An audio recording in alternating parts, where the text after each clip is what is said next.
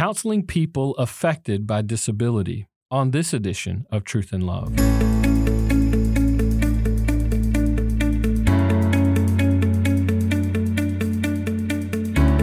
I'm Dale Johnson, and you're listening to Truth and Love, a podcast of the Association of Certified Biblical Counselors, where we seek to provide biblical solutions to the problems that people face. And this week, once again, I am delighted to have with us Paul Tautges, uh, who's the senior pastor at Cornerstone Community in Mayfield Heights, Ohio. And Paul has been around ACBC for quite some time. He's a member, certified member, and a fellow of ours as well. So Paul gets to do quite a bit of supervision for our, our members seeking certification. And I'm so grateful for his ministries. He's been faithful to pastor, and I love the way he always describes his role as a as a minister of the word is pastoral first and then counseling flows out of that ministry. And for those of you who are pastors, I encourage you to to think through that mentality. That's a very biblical perspective of shepherding. And Paul has several books that he's written on those topics. I'll include some of those in the show notes. But today I want to talk a little bit more specifically about a book that he's written recently. We actually talked about it last week when disability hits home. It's a book produced by Shepherd Press, and I'm I'm delighted that that Paul has written this with several contributions from from Joni Eareckson Tada. And uh, last week we talked specifically about the theology behind the book, the purpose, who we, who Paul is targeting as an audience here. But but I want to bring this into into practicality because you know it, it's it's one thing to to have an idea of what I think to be true theoretically about theology and about an understanding of suffering and and having a view of the image of God in man and the value of a person. It's one thing to, to have those ideas in your mind. It's another thing, Paul, altogether, when someone who is ridden with some sort of disability who's sitting in front of you and, and how do we how do we address this? Or a family is sitting in front of you who who's wrestling with some of the the turmoil and difficulty of the suffering of the one who's disabled. And, and that's another thing altogether. So i want us to talk very practically today about how to counsel those who are affected in this way. So in your book you talk about several things but two common temptations that we typically face when when disability enters a person's life and so, what I want you to do is to, to help express some of those. The first temptation uh, is to blame someone else. Like, why is this happening? And, and we're looking for answers to try and settle our hearts. But can you explain some of the basic ways that, that you would counsel parents? For example, maybe if they're blaming themselves or blaming something else around them because that's their natural tendency, how would you start helping them? Sure. First, I think you know it's good for us to just acknowledge that this response is a typical human response. We find it in scripture, we find it, you know, in in everyday life. We want to automatically connect personal suffering to personal sin. You know, we reason that well, God is good and therefore he cannot be behind this accident or this tragedy or this evil. Therefore, it has to be the fault of someone. It has to be the fault of somebody involved in this the person who is suffering or someone who's connected to the person who's suffering. I'm just so thankful for the honesty of the scriptures. We have examples in, in the Old Testament and the New that, that really help us in this regard. You know, the classic example in the Old Testament is the book of Job. You know, we don't want to be like Job's three friends who were miserable counselors mm. and who were blaming Job for the physical affliction and all the loss in his life, that, that there had to be something that he was to blame for. And so thankful, you know, for the book of Job being part of the scriptures because God has pretty much destroyed that notion. he destroys the credibility of the notion that all suffering is a result of the sin of the sufferer. Amen. Now, obviously, you know, when we think of the whole big picture, there was no suffering prior to the fall mm-hmm. in Genesis 3. So there's a sense in which we say, that all suffering comes from sin in a generic kind of way. Mm-hmm. But that's a very different than saying, okay, this person is suffering in this way, and therefore there must be some sin cause. Yeah. So the life of Job is a place that I go to mm-hmm. to counsel. But also John 9 mm-hmm. is, is a great example. The disciples had the same problem as the counselors of Job. they had an incomplete theology which resulted in men asking the wrong question. Mm-hmm. You know, they, they were wrestling with the problem of this man born blind. And so they were trying to figure out okay, who should be held responsible for this man's disability? Mm-hmm. And so they asked Jesus, who sinned? Was it this man or was, this, was it his parents? And Jesus says, basically, you're, you're really wrong, disciples. You are wrong. It wasn't this man or his parents, but that God would be glorified, mm. that the works of God might be displayed in him. And so there's a clear example that the governing force behind that man's disability was not any one person's sin, mm-hmm. but it was God's bigger agenda mm-hmm. to bring glory to himself. Now, in saying all of that, of course, I'm not saying that some disabilities and some physical suffering is not caused by someone doing something wrong. Mm-hmm. Let's say a you know a drunk driver runs through a stoplight, smashes into your car, and you or one of your children or your spouse is now going to live a life of disability the rest of their lives. Mm-hmm. Okay, so someone there was to blame mm-hmm. for for the accident. So there are secondary causes mm-hmm. of disability. But when we think biblically, we have to understand that God is still sovereign over all of that. And so, what I foremost in my mind as I'm counseling a person affected by disability, whether they are the person or their family members are, are afflicted with disability, I want to counsel them with the good, wise character of God. Mm-hmm. I want to counsel them concerning the attributes of God. Mm-hmm. What is God like? what is his character? Mm-hmm. And then I want to use biblical truth that exalts the character of God to shift their focus away from themselves mm-hmm.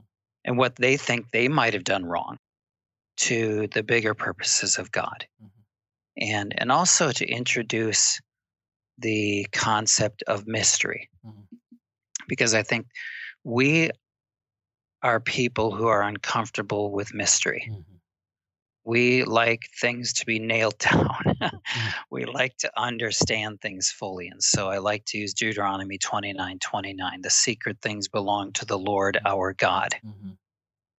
And so there are some things that we don't understand in the workings of God. But we do have so much given to us in Scripture mm. that God has given to us to help us to know how to walk by faith. So I want to lift up the glory of God. I want to lift up the character of God. I want to lift up the comforting presence of God. And if a person is dealing with legitimate guilt over something they have done wrong mm-hmm. that has resulted in suffering, then of course I want to take them to Jesus. I want to take them to the cross. I want to help them to see that if they're truly trusting in Christ, then there's no condemnation. And they need to live in the joy of that forgiveness. Yeah, that's right. And the, the beauty of what you're describing here is is uh, for our counselors, I want you to see Paul has a as a grid, a biblical grid. Do you, do you see how he's he's looking through to, to help people to understand no matter the situation, there's a perspective that God has given that that helps us to understand how we respond appropriately to God no matter what the situation. And I think that's the beauty of what you're trying to do here, Paul, is is help us to destroy our natural tendency to ask these questions. And it's not that these questions are evil in and of themselves, but it's a natural tendency. But you're you're responding with biblical realities that we often dismiss in moments like this. Now, I I, don't want to keep you paused here for much because I want you to keep going. But you talk in the book about four pillars of truth, which sort of build this this framework of thinking biblically about disability. So I, I want you to describe a little bit about those pillars and how they influence as sort of a framework the way that you counsel uh, biblically. Yeah, and this framework, you know, does form that grid through mm-hmm. which then we interpret. Mm-hmm. And as biblical counselors, that's our goal. Our goal is then to interpret the information that we have through a biblical grid because we don't trust our own reason. We should not trust our own reason because of the effects of the fall. Mm-hmm. Uh, we have to interpret all data gathered through general revelation through the infallibility of special revelation, which mm-hmm. is scripture. And so, yeah, these pillars are just so crucial. The first one is uh, deals with the image of God. You know, every being is created in God's image and for his purposes, and therefore it has immeasurable value. Every human life has immeasurable value. Mm. So that has a direct impact on okay, what decision do I make now? You know, this this impacted my daughter and her husband a few years ago when they discovered that their their first child would not survive hmm. birth. And so this truth impacts how now do we care for this unborn child hmm. who will, by all human prediction, probably die before birth. And if she does live through the birthing process, she will not survive long. Mm. And, and so that truth, that pillar of God's that God's immeasurable value of that human being mm. has a direct impact on how now do we treat this person. Mm-hmm. The second pillar is that God hides gospel treasure in earthen vessels. Mm. We are earthen vessels. He has hidden gospel treasure within us. And the way he makes that treasure more visible is through weakness, hmm. through the weakness of suffering. And so he uses our weakness, he uses suffering to actually draw attention to his strength in his glory. Hmm. This is, I think, perhaps the greatest contribution of Joni Eareckson Tada's life to the body of Christ mm. for the last 53 years. God has been showing his glory and his strength through her incredible weakness. Mm. And, and the gospel is more visible through her suffering mm. than if she was physically strong. Mm. A third pillar is that God's grace is sufficient for us. And so then our weakness then becomes a platform for the greater display of his glory and his power and his grace, but it's to be displayed not in isolation, but in loving community. And he has designed the local church according to God's brilliant design. He created us as interdependent beings.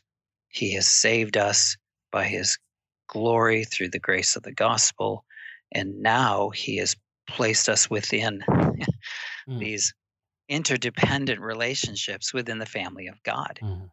And, and so our weakness actually is a platform for God to get more glory. Mm. And then the fourth pillar is that we have to remember that all of our earthly suffering is temporary. Mm. And it is given to us by God to shift our hope away from all of the things that we naturally in our flesh look to for hope and confidence. Mm-hmm. To shift away from that to the hope of the resurrection glory. Mm-hmm. That none of the suffering is is worth comparing, Paul says, mm. to the glory that is awaiting us in Christ. We are earthbound people, and so it is natural for us to look to to earthly things for confidence, for stability, for hope. God uses suffering to strip those mm-hmm.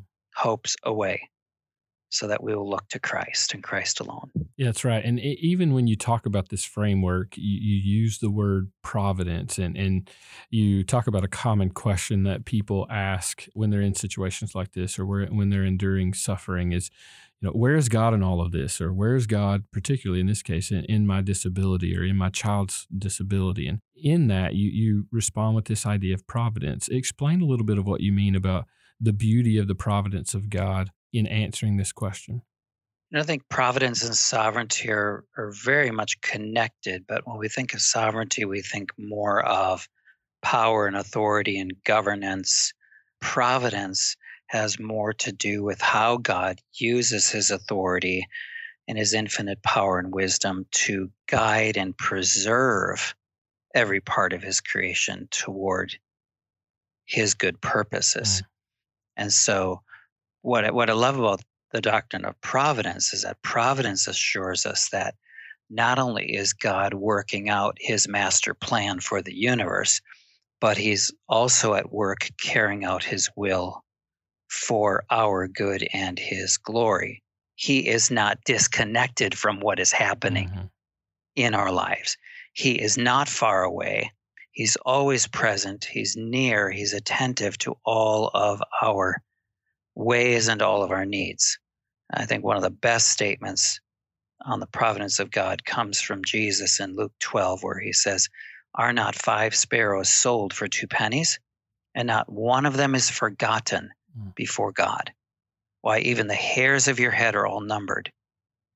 Fear not, you are of more value than many sparrows. Mm. So, if God knows even the number of hairs on our head, mm. then th- that seems to me to be Jesus' way of saying to us that God is very well acquainted, intimately acquainted with everything that is going on in our lives. Mm-hmm. Well, I want to run to that kind of God. Mm-hmm. I want to run to that kind of God for the help that I need. You mentioned Joni's weakness, and so much so in in in folks who struggle with disability or who've been given the stewardship of disability, we see that beauty of the gospel in earthenware was the language that you used. And, and one of the things that I've said about Joni, and, and I say this about so many others with physical disabilities, is they see reality better than the rest of us. What I mean by that is, is Joni wakes up every day knowing that she's dependent on other people for help. She's dependent for moving about, being able to eat food, being able to do uh, most of what she does that's more of a reality that the scripture gives for all of us is that utter dependence on people. In in chapter 3 of your book you sort of hint at some of these ideas where you describe that physical disabilities provide a visible image of spiritual realities. In God's sight, we are all disabled. I think that's really insightful, Paul. I want you to talk a little bit about that idea and how we how we care for those who who have disability, but how they see differently than we do. Uh, and I would even say maybe they see more clearly than the rest of us do. Yeah, physical suffering has a way of causing us to look at life through, I think, a more accurate lens. If if we are humbly submitting, you know, our intellect mm-hmm. and reasoning to to the authority of Scripture. Mm-hmm. But you know, according to Scripture, every human being is blind, deaf, cognitively disabled to some degree mm. In our hearts. And I like to say that inability is our greatest disability. Mm. But that's why Jesus came. You know, Jesus came to cure that spiritual disability. And and what I love about Jesus in the Gospels, we're we're going through the Gospel of Mark as a church. We've been going through for quite some time, but in the Gospels, you see Jesus meeting real needs. I mean, not always does he meet the, the real physical needs of people, but sometimes he does. But he always uses those contexts to draw out spiritual lessons and, and to draw attention to the greater needs, which are the spiritual needs. And I think that we should do the same and and uh, like Jesus, we should show genuine compassion for the suffering of others. But our ministry needs to go deeper mm-hmm. than meeting physical needs. We need to care for their souls, and there's no better place to do that than within the, the local family of God known as the church. And so we need to minister the beautiful truths of Scripture that lift up the character of God and the loving compassion mm of Christ. And I like to say it this way we need to counsel people with a person, not merely with principles. Mm. The principles of Scripture come to us from a person. Mm. And sometimes, as biblical counselors, we forget to make that connection. Mm. And if all we're doing is counseling people with principles, then we run the risk of detaching those principles in a law like kind of way mm-hmm. from the person who gave those principles to us. And so I don't want to connect people to principles. I want to connect people with the person mm-hmm. who gave the principles. The principles are true mm-hmm. and they should be applied to our lives because the one who gave them to us is the way, the truth, and the life. Mm-hmm. And, and that's what I want to connect to people. That's who I want to connect people with. And mm-hmm. that's the key. That's the key. Now, you you made sort of a transition there where you're talking about how care rooted in the church is really the the aim. I love that. I when I'm working with my counseling students and we're, we're talking about any particular counseling issue, I, I always help them to think through this question How can the church contribute in this case? How can the church be a part of the solution for the problem in this person's life? In the final chapter of your book, it's titled Doing Life Together in Gracious Community. I want you to sort of flesh out what that's about because you're really answering that question. How's the church a part of the solution here, right? And what, what is it that you and Joni are really hoping to accomplish within the wider body of Christ on this subject?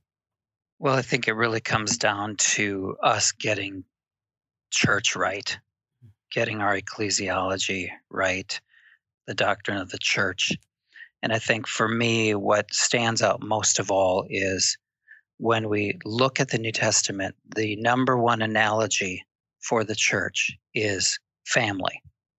Familial language, brothers, sister, brotherhood, is the number one language use of the church in the New Testament, familial language. So that tells me then that the local church is first and foremost a local family of God, a local, visible, representation of the family of God. So that is how we have to think of the church as a visible representation of the family of God. And when we get that right, then it opens up our minds to how do we function best as the family of God? How do we love people best as the family of God? And, and then we see the brilliance of God's design and and then we understand for example paul's teaching in 1 corinthians 12 that the church is the body. The church is a body. In fact it's interesting that paul doesn't say the church is like a body. Mm. he says the church is a body. In other words it is a living organism with many different parts. Mm-hmm. and so uh, no single part is more important than another. Every part he says is indispensable and so disability draws attention to the value and the necessity of every member of the body of Christ. See, we live in a world that deifies human strength mm. and glorifies human abilities.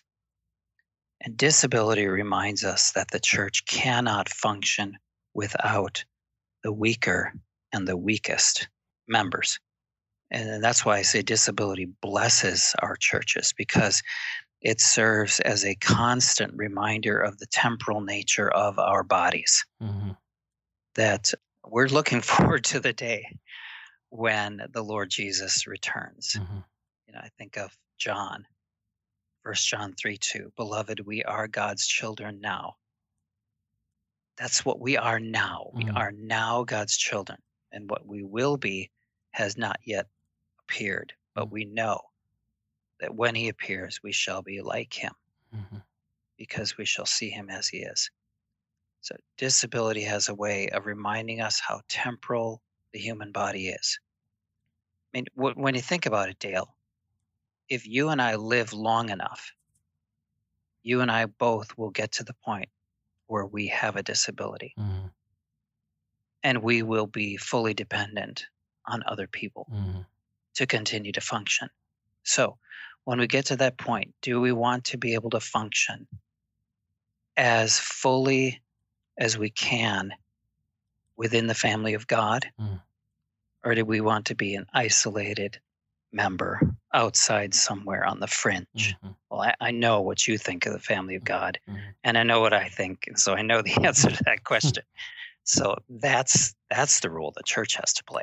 Well, I think that what you do to shake people's paradigm is it's not just the church ministering to those who are disabled, is they become a part of the life of the body to where that that ministry is mutual and that's a part of what the family of god is intended to mm. accomplish and the beauty of what god can teach us with every member of the body and i think that is a, a profound statement that that we need to carry with us as we think about the, the beauty of god's design of the church and then every member that he brings to us and how they contribute to the ministry of sanctification among the body, which is which is the purpose. Paul, this has been great, brother, and I'm I know this is going to be an encouragement to our counselors and very practical biblical wisdom on on how to how to talk through specific issues even when they're really difficult. God in His wisdom, has given us the beauty of His Word that's life giving no matter the situation. And you've helped us to see that uh, through these past couple of podcasts, and I appreciate that. Thanks, Dale. Really appreciate being with you. If I could just say one more thing, I think that John, what Joni and I really hope and pray about this book is that it's going to be used in churches mm. to help them develop a biblical view of suffering mm. that includes disability, and that God will use it to awaken the church to one of the largest unreached people groups in the world, mm-hmm. which is people affected by disabilities who need to know the love of God and the peace that comes from knowing and walking with Christ. And to the degree that God uses it to that end, we will be thrilled. Amen.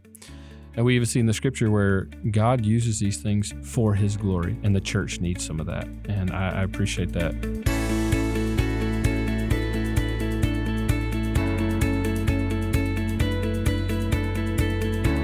You're listening to Truth and Love, a podcast of ACBC. Now, in, in light of what we've talked about today with, with Paul's book on disability, we have an important conference that's coming up. Yes, I know we just finished our our uh, annual conference in 2021, but but but we're already thinking about the conference in 2022, and this is a very appropriate subject. In fact, there's going to be a plenary session that's devoted to this issue of disability and how we think biblically and appropriately about human life and disability. So, as we announced at our annual conference a couple of weeks ago, in October of 2022, at Bellevue Baptist Church in Memphis, Tennessee, we are going to be offering our annual conference on this subject in His image, recovering human dignity. And I can't think of a more appropriate way, especially in the culture that we live, than to address this issue of what it means to be made in the image of God, the depth of the value and person that we find in humanity. And in our current culture, that's questioned in the area of disability. And we're here to say, as biblical Christians, that in this category of disability, this does not remove the value of the personhood that God has given to those who have disability. We want to uphold the beauty of that human dignity. We want to uphold the beauty of God's image upon those people. And we're going to talk about that at our annual conference in October of 2022 at Bellevue Baptist Church in Memphis, Tennessee. And I want you to join us because we're going to be describing some of the hot button cultural issues that, that challenge this biblical idea of the image of God in man. So, will you join us? You can find out more information about that conference and all the details at biblicalcounseling.com.